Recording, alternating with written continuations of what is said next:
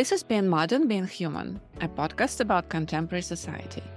And today I'm speaking with Ernestina Zhu, an artist and PhD researcher in NFT and digital sociology. Thank you for joining me today, Ernestina.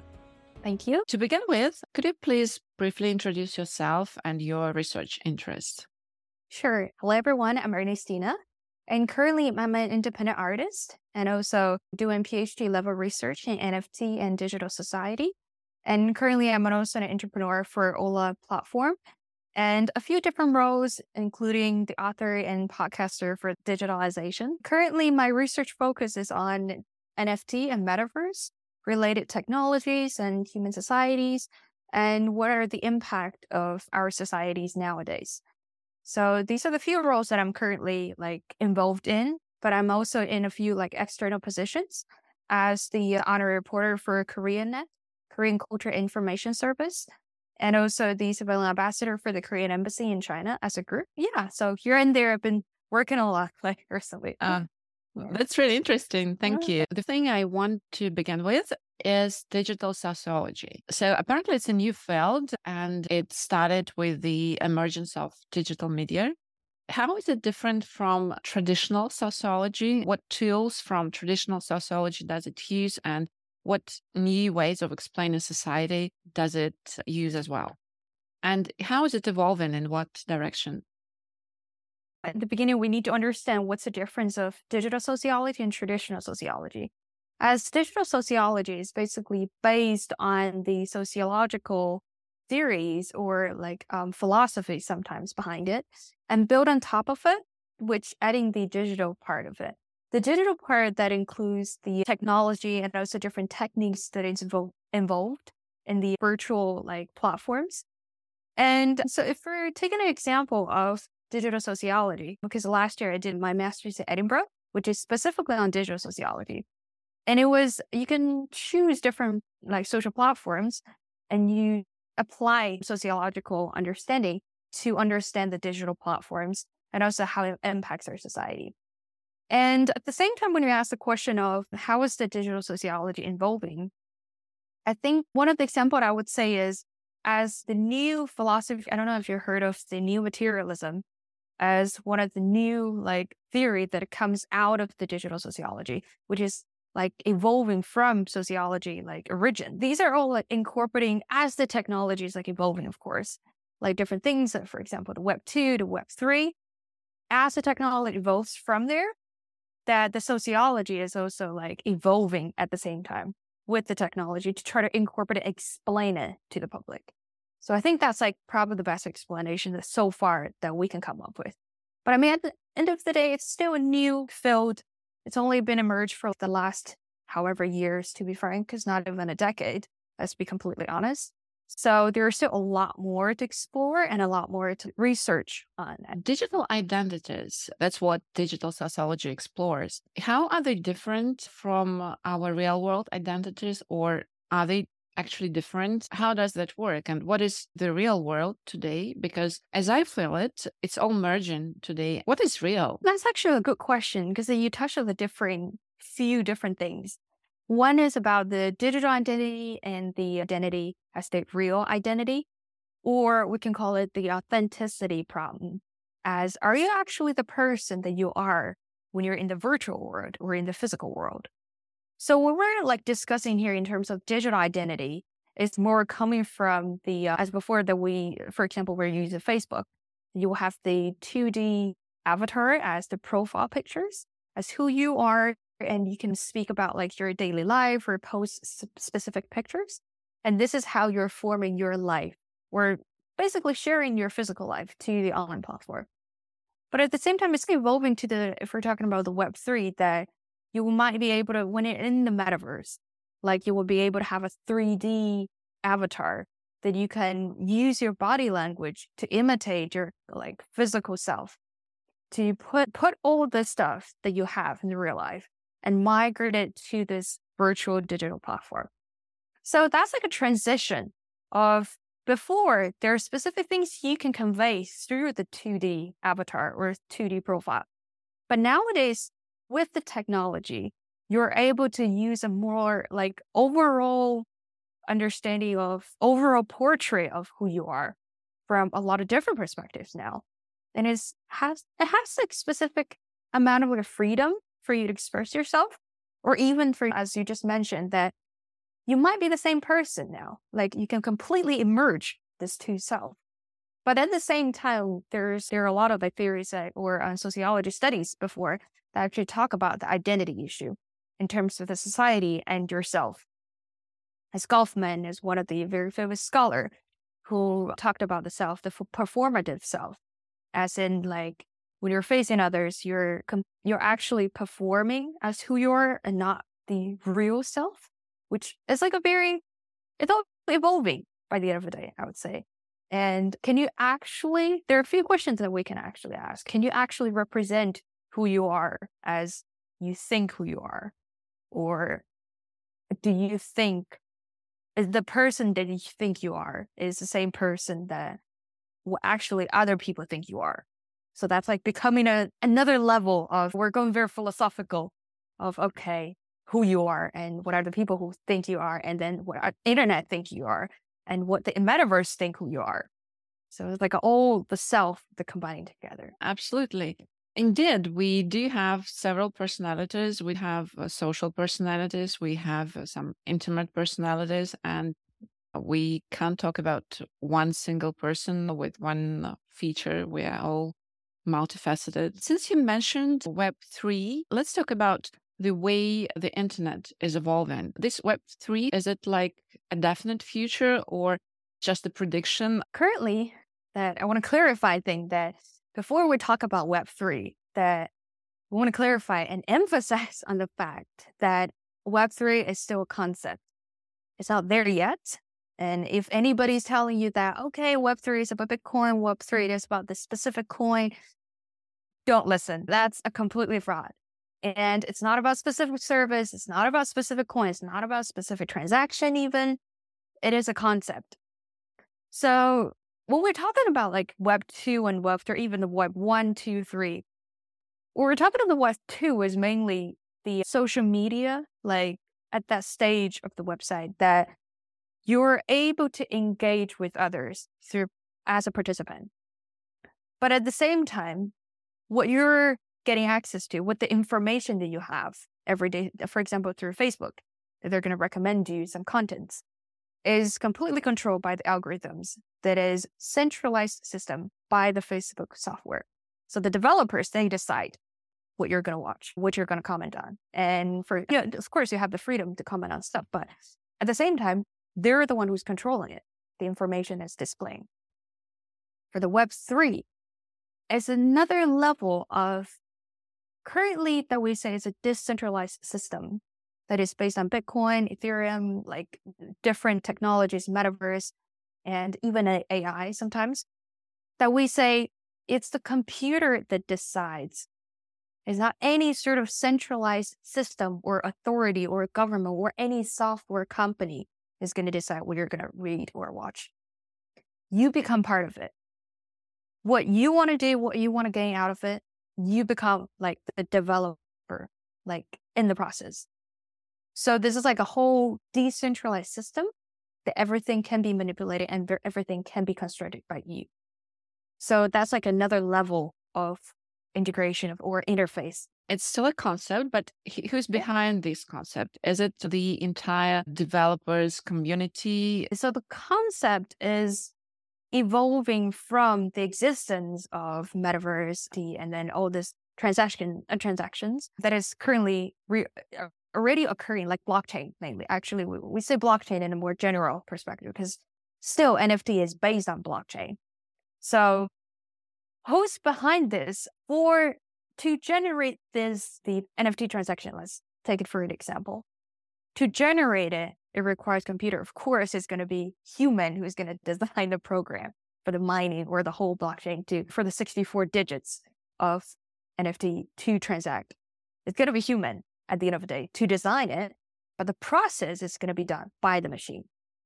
So when we're talking about, for example, when we're talking about the decentralized system in NFT itself, it is this automatic transaction, or we call it a smart contract that is constructed by the computer, generated by the computer, or the machines, like uh, how many machines, however many machines that is working at the same time. So it's not about human, not about authorities, not about anything. The process itself is what we're referring to right now. Right. Since you mentioned that this new stage of internet development is about decentralization and interaction between the users, I want to talk about virtual reality and related technologies. You have a post on Medium about VR, namely about a VR documentary that allows viewers to become participants in the experience of a refugee and uh, through this relate to their life and what they actually go through. Uh, do you think that's going to be a trend in art? Does it really work for the social and humanitarian field? That was actually a good question about the there are various application of technologies. For example, as you mentioned, the VR virtual reality in humanitarian aids or humanitarian participation. As I mentioned before on the blog, that personally speaking, I would say some of the application that we can see right now, which I think is still very underdeveloped, that it requires a bit more humanitarian consideration when we're using it. So what do I mean by that is I use some examples in the blog as well to talk about like in the VR humanitarian actions that you would be able to wear the goggles and then to feel, for example, it's going to be in the, uh, the refugee camp to be with the refugees and experience how they live their daily life. In a way, it is for the viewers. It is one of the ways for them to have this firsthand experience of being in that environment without any safety concerns and stuff. But at the same time, I would try to mention the, the problem here with the ethical issues of when you're shooting this specific video or uh, using the technology, are you actually aware of these people who are showing up with their face appearance or when they're in the vulnerable place are they okay to be showing like this? And do they actually have a choice to choose? Are they going to be displayed or not? If you offer for example if you offer any sort of money compensation do they actually have the freedom to choose to be displayed or not? So that's like a very huge ethical question when it comes to using the technology and then working on very sensitive topics that not only that we encourage, of course, we encourage technology to incorporate our daily life. And of course, to promote our experience or, of course, like advocating humanitarian aids through different ways. Of course, this is like a great thing. But at the same time, I think there are a lot of things that we need to consider before we do it as for the consideration of those people who need help. And also at the same time, not only this thing shouldn't be, because currently the VR humanitarian movies and the documentaries are mainly from like big companies. And uh, there are some projects that have applied for the UN and different places. So need to consider that is this turning into a big company show off? Or is it like going to turn into a project that the company can say, oh, we're involved in humanitarian actions or this and that? We want things to happen for a reason. We want the pure like goal of as if it is about humanitarian aids, we want it to happen as it is. We don't want like adding this part of technology is gonna add to any anything that is out of it, develop any sort of branch out of it just because it's new, it's niche, is attractive.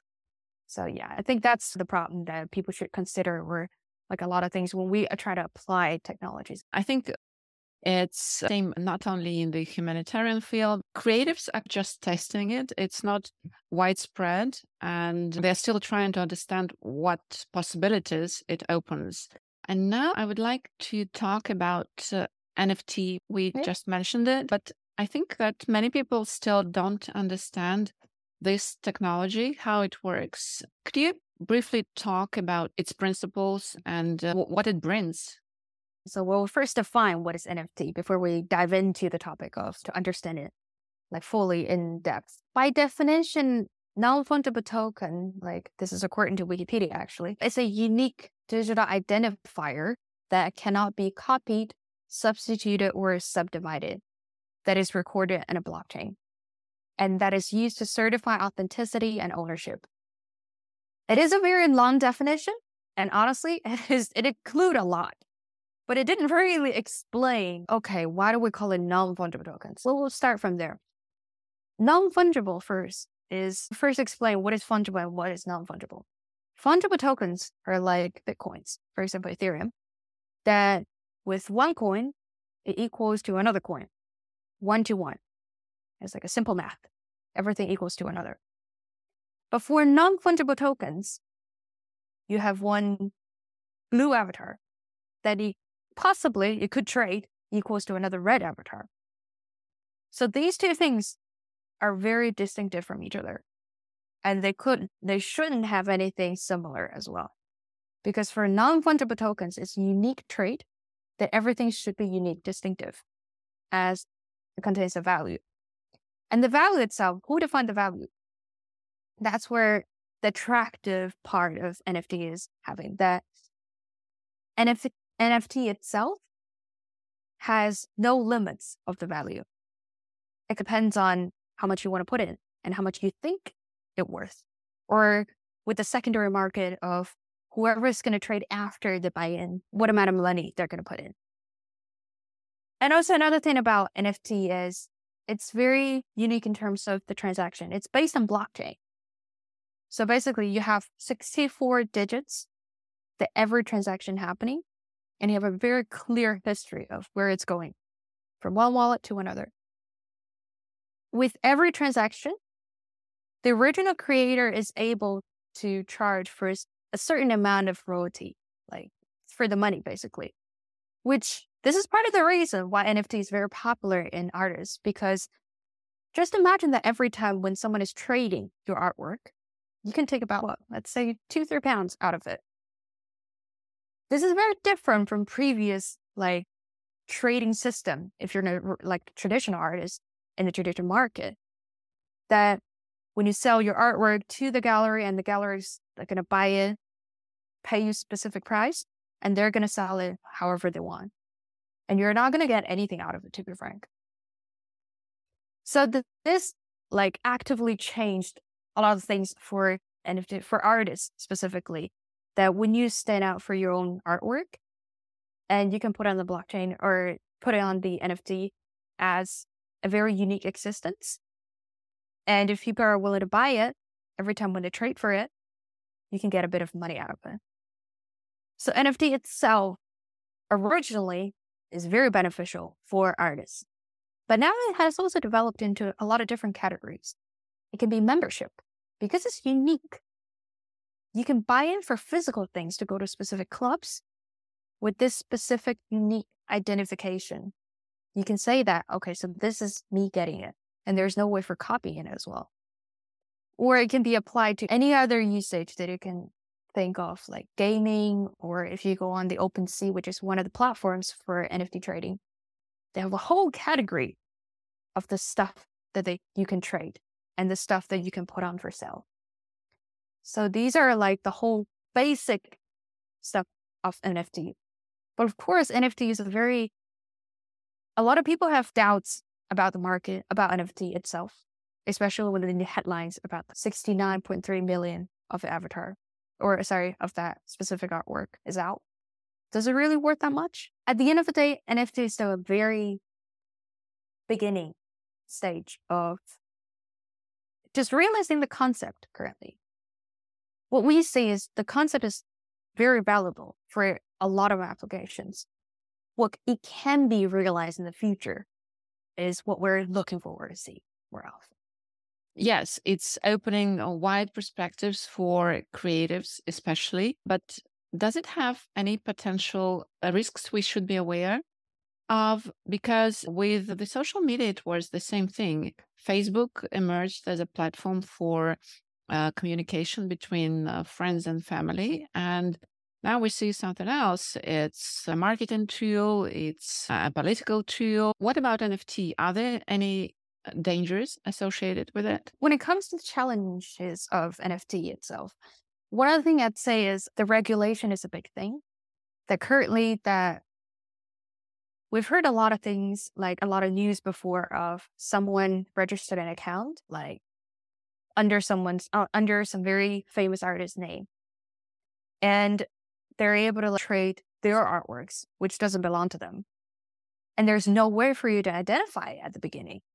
And there's no way for the buyers, for the collectors to identify as well.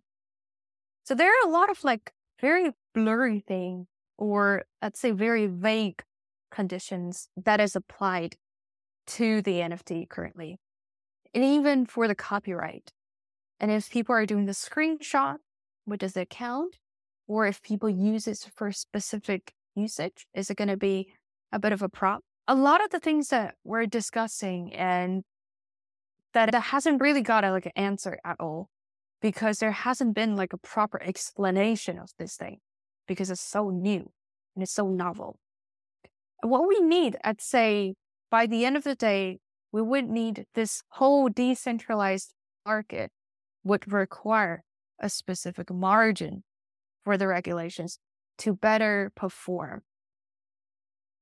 Because if we just let it like go random of whichever whoever wants to post whatever it's going to be able to do it, it's only going to go more chaotic.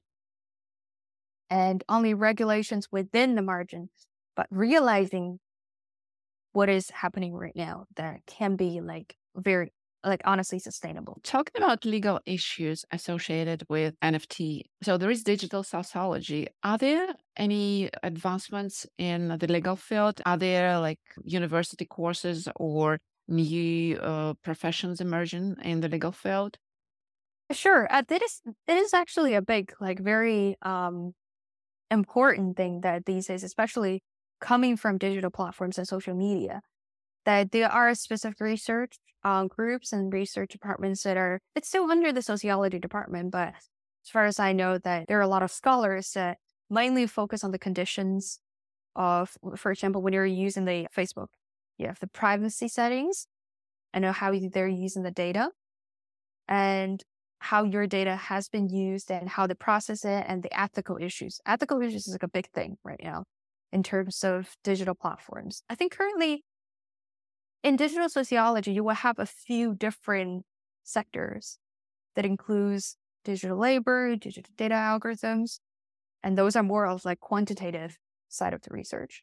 And of course, you have the qualitative side that you might get like field, for example, digital intimate relationship building or a digital platform examination. There, there are a lot of like different methods applied to it at the same time as well. Like some of the methods are only been explored for the past few years, and it's like a very early stage. And um, if I remember correctly, last or oh, actually this year in MMU, which is the Manchester Metropolitan University, that they were doing this festival of the walkthrough method. walkthrough method, which is one of the methods that I'm currently using as well, as it is for specifically for a digital platform examination. And it was really like first mentioned only like a decade or two decade ago. It is a very new emerging method that has been widely applied to a lot of scholars like this year so that it can even be like a festival for this specific method. But yeah, currently I think in terms of the field that digital sociology is covering, it is getting like wider and wider. That not only that we're integrating data science, like data IT related computer science, we're also connecting with fintech, for example, NFT. Then I actually just attended the fintech conference in Manchester.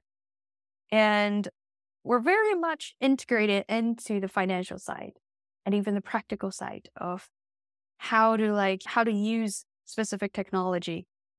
And the first section is probably about how to use it for a specific transaction.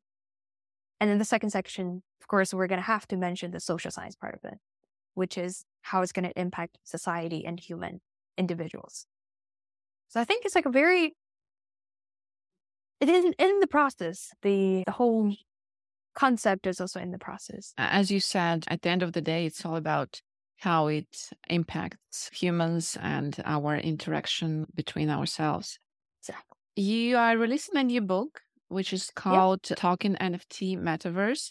Could you talk about uh, your key points in this book? Next month, I'm actually going to do the resale, pre-sale, sorry, for the book, Talking NFT Metaverse, and we're going to properly launch it next year.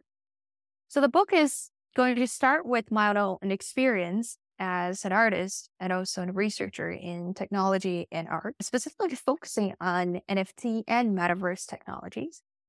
So the book in general is using a much, much more accepting, like much easier way to explain what is NFT and metaverse and how to use it and what are the advantages of it, what are the weaknesses, and as someone who's living in a society, this digital era, how are you able to apply these technologies in your daily life or how we can make use of it for us?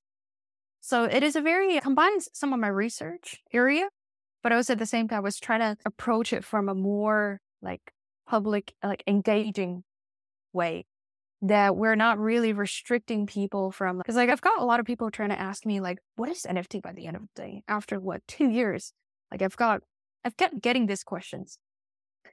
I think it's like very important for scholars especially who are doing this sort of very frontier research about specific technology or a specific like field that we get out of these like little bubble and we're able to explain it in a much more vivid way of explaining and giving examples of how we can use it instead of only presenting paper or presenting at the conference. I find it like when I'm using a lot of theory, when I'm referencing a lot of other people's philosophy in a very academic way, it is restricting less and less people to understand what I'm actually talking about. But at the end of the day, I think like the goal for us to do research is to be applied in the future, to be applied in our daily life in the future. If we're saying like to make a better life, that's a way too broad. That's way, way too ambitious to say that. But our goal is definitely to improve our life quality in some way. That's why we're studying and that's why we're researching on it. Like you said, it's really important to first humanize the new technology and second raise these questions, ethical questions, and educate the audience because it's really important to understand how this technology works and what risks it poses and what opportunities it opens for us to be able to evaluate what we can do, what we cannot do. Exactly. I also want to talk about uh, education in digital arts since you have a degree in digital arts. So, what kind of education was that uh, for you, and what do you think uh, should be done in this field? How should creatives be educated? What skills do they need in the future? I came from the background of digital arts as my double degree in undergrad. So I did a degree in New York, that is in the New York Institute of Technology in digital arts, BFA, and then I did another one in China at the same time, actually. So it was digital media art and BA. So what different, like what differs from digital, uh, from digital art to fine art? I think one of the most phenomenal thing is like we learn a bit more of the technology, the skills, for example, the softwares. Of course, at the beginning, we'll all have to learn the basic of how to how to do art critics, how to do sketching, for example, and some very practical stuff as well. And the structure, color, shades, those are the mm-hmm. very basic things for fine art for you to like be able to understand a painting if I put it in front of it, or just artwork in general. So at the beginning, it's all about this art history, art theory, a lot of the art background that you have to understand, like with it. But What's very distinctive for digital art is we're studying a lot of softwares that includes the Adobe sets, the whole Adobe sets. We actually study all. And we did the game design as well, and VR design and 3D Maya, Cinema 4D. And at the same time, actually, my degree in China that we include a lot of things from film production and TV production.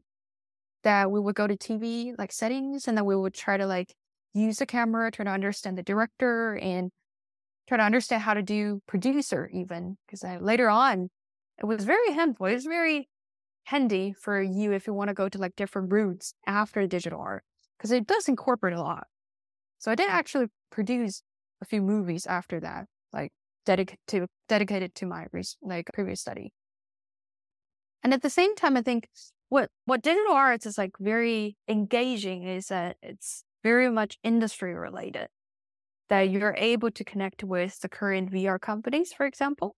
That one one of my previous professor that he had this project about the VR film, horror film, which sounds very intriguing to be frank. Let's imagine like something behind you, it's gonna throw a ball and scares you, and then like you're able to get access to a lot of different to check out like different media companies and then the current technologies, like your current situation. By the end of it, I think like what is needed for you to be like a proper, I wouldn't say successful, like a proper digital artist is like you have to do a lot of things yourself as artists, which di- different from some of the fine art artists that if you're doing digital artists, if you're doing digital art, you have to understand a lot of things other than art. For example, marketing. For example, how to promote yourself and how to use yourself at a, like self branding. A lot of the time that you become an entrepreneur yourself because you're your own company now. And you have to promote your stuff so that people can understand what you're doing because you're doing a relatively niche thing and not a lot of people can or are capable of understanding you.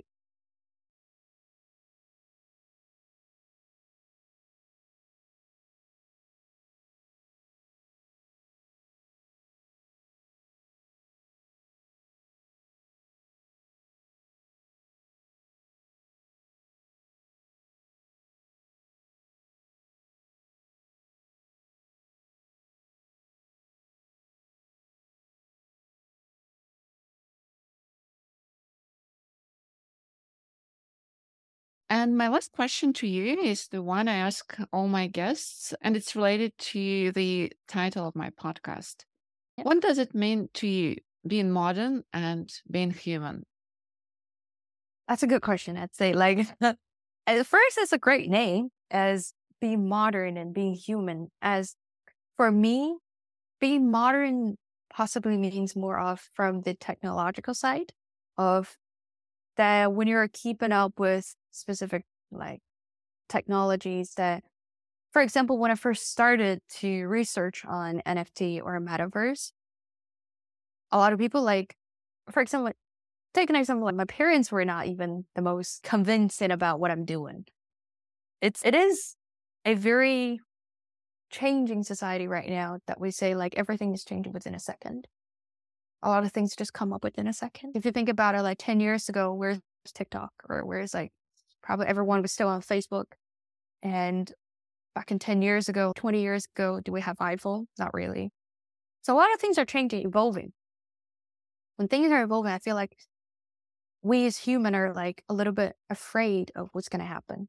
Is it going to replace me? As this question has been raised for the past however years, to be frank, I've heard it when I was younger, even that, oh, the machines are going to replace me one day. All the sci fi movies, that when AI go wrong and they're going to try to kill people and this and that. I think initially we're all a little bit afraid when we're stepping into a new field. But at the same time, I think being modern is that you have to kind of keep up with it so that you understand what it's about. And it's not the time to call it like total scam before you actually know what it is. Of course, if you if you know the whole definition, the whole concept, and you understand all, all the smart contract, and you're like, that's a scam, then of course I, I can't say anything of it. But a lot of the time, I find like you have to get your hand dirty, and then get engaged with this specific technology. That I told my friends, like asked like everyone to try out the uh, VR goggles when it's first out, and a lot of the games on it or even there is a prototype for as my research was done like last year about metaverse dating intimate relationship in the metaverse. When i asked them okay would you want to try it? Before they try it they were like no i don't like i honestly don't. I don't think it's like good for you to be like in a virtual world meeting people and this and that. I prefer in the physical world. But i always ask them like first try it out and tell me how you think about it after the out, after the experience and wearing the goggles and then putting on the sensors and stuff, after the trial the game specifically, that they were telling me that it is a great experience. It was fascinating to see, like, you know, how technology can actually help you to enhance specific experience. A lot of the time, it doesn't sound attractive, but you just have to try it first. And also come to the second point of being human. I think being human it reflects on a few points of being a human is being able to look at the past, look at the current, present, and look at the future. What I mean by that is if we're taking a look at the past of like how technologies have been evolving in our daily life, you do uh, learn a bit of a lesson, especially the last 20 years or 30 years, that with Steve Jobs promoting this, take out this little thing, little gadget. When you first don't believe in it, when iPad was first out, I remember like only my, like my parents were not really the true believer of it. But my parents, like friends, they're all like working in the IT section. They were like, yes, this is going to be the next great thing. Like looking at the past, looking at the history of how it's evolving. And now, like we have how many like editions of iPad how tiny it is and some of the folding phones even. So we're looking at the past, we know the history, and then we'll look at the present of how we can apply the current technology to our daily life or society. As we mentioned, like last year, that when I was doing the metaverse interrelationship building, back then there were only a few softwares or platforms that allow you to be in this metaverse space to interact with others. And nowadays there's more and more. And these companies are like actively developing and evolving with the like current news and even the World Cup that is happening right now. Like things are happening right now. And these are the stuff that we should be taking a look at it and then try to experience as much as possible. And for the future, what I mean by looking at being human for the future is we have to at least have the faith about, okay, we're able to achieve specific, specific things we have the faith in ourselves. Of, for example, when you ask me, so who's behind all these like contract? Who's behind these algorithms and stuff? Of course, it's going to be human. We're the creator for a lot of things. We created original programming programs so that the machine can understand it, so that like later, whatever is going to happen. So by the end of the day, I think it's all about the faith of believing in whatever is happening right now and believing in the future that more things like in the whatever like 10 years or 20 years i don't even know how my phone is going to look like i hope it's not going to look like that different from now because i won't be able to keep up with it in the next 20 years it's like when you have the imagination of like you know one of the first things i always tell people about metaverse when they ask me do you think it's going to work do you think it's going to Meta is losing employees and a lot of companies are not go- doing so well, especially this year, 2022? I always say metaverse is this unified platform that allow your imagination to go wild and realize it. You don't have to believe in Meta as the previous Facebook to realize it by the next, for example, when they sell by the next five years. Personally, I hardly see it coming in the next five years because this is a massive project. But all I'm asking is it is going to be in a whole different experience for you to expand your imagination and your identity and space and, and the interactions and everything you're going to experience. And let your imagination go through. Don't let these pessimistic thoughts like trying to form you forge you into this like eggshell that you're not willing to explore. You need to have a bigger vision of what's going to happen and let it be free and let it happen. As I always say, everything is about art, as, as I always say. Let your artistic expression out. And you're going to feel a different world. Like this world is more than just a physical being.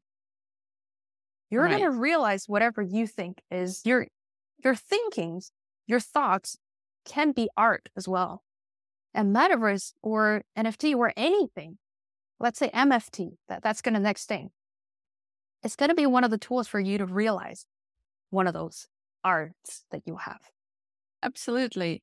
After all, it's all about knowledge, education, yep. and uh, being open minded. As okay. we all have to learn every day, especially at our age that is so fast paced and yeah. uh, there are so many technologies that are evolving every day.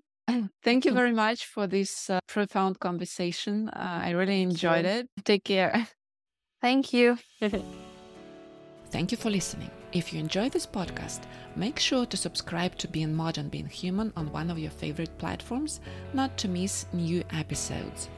In the meantime, stay safe and have a good time.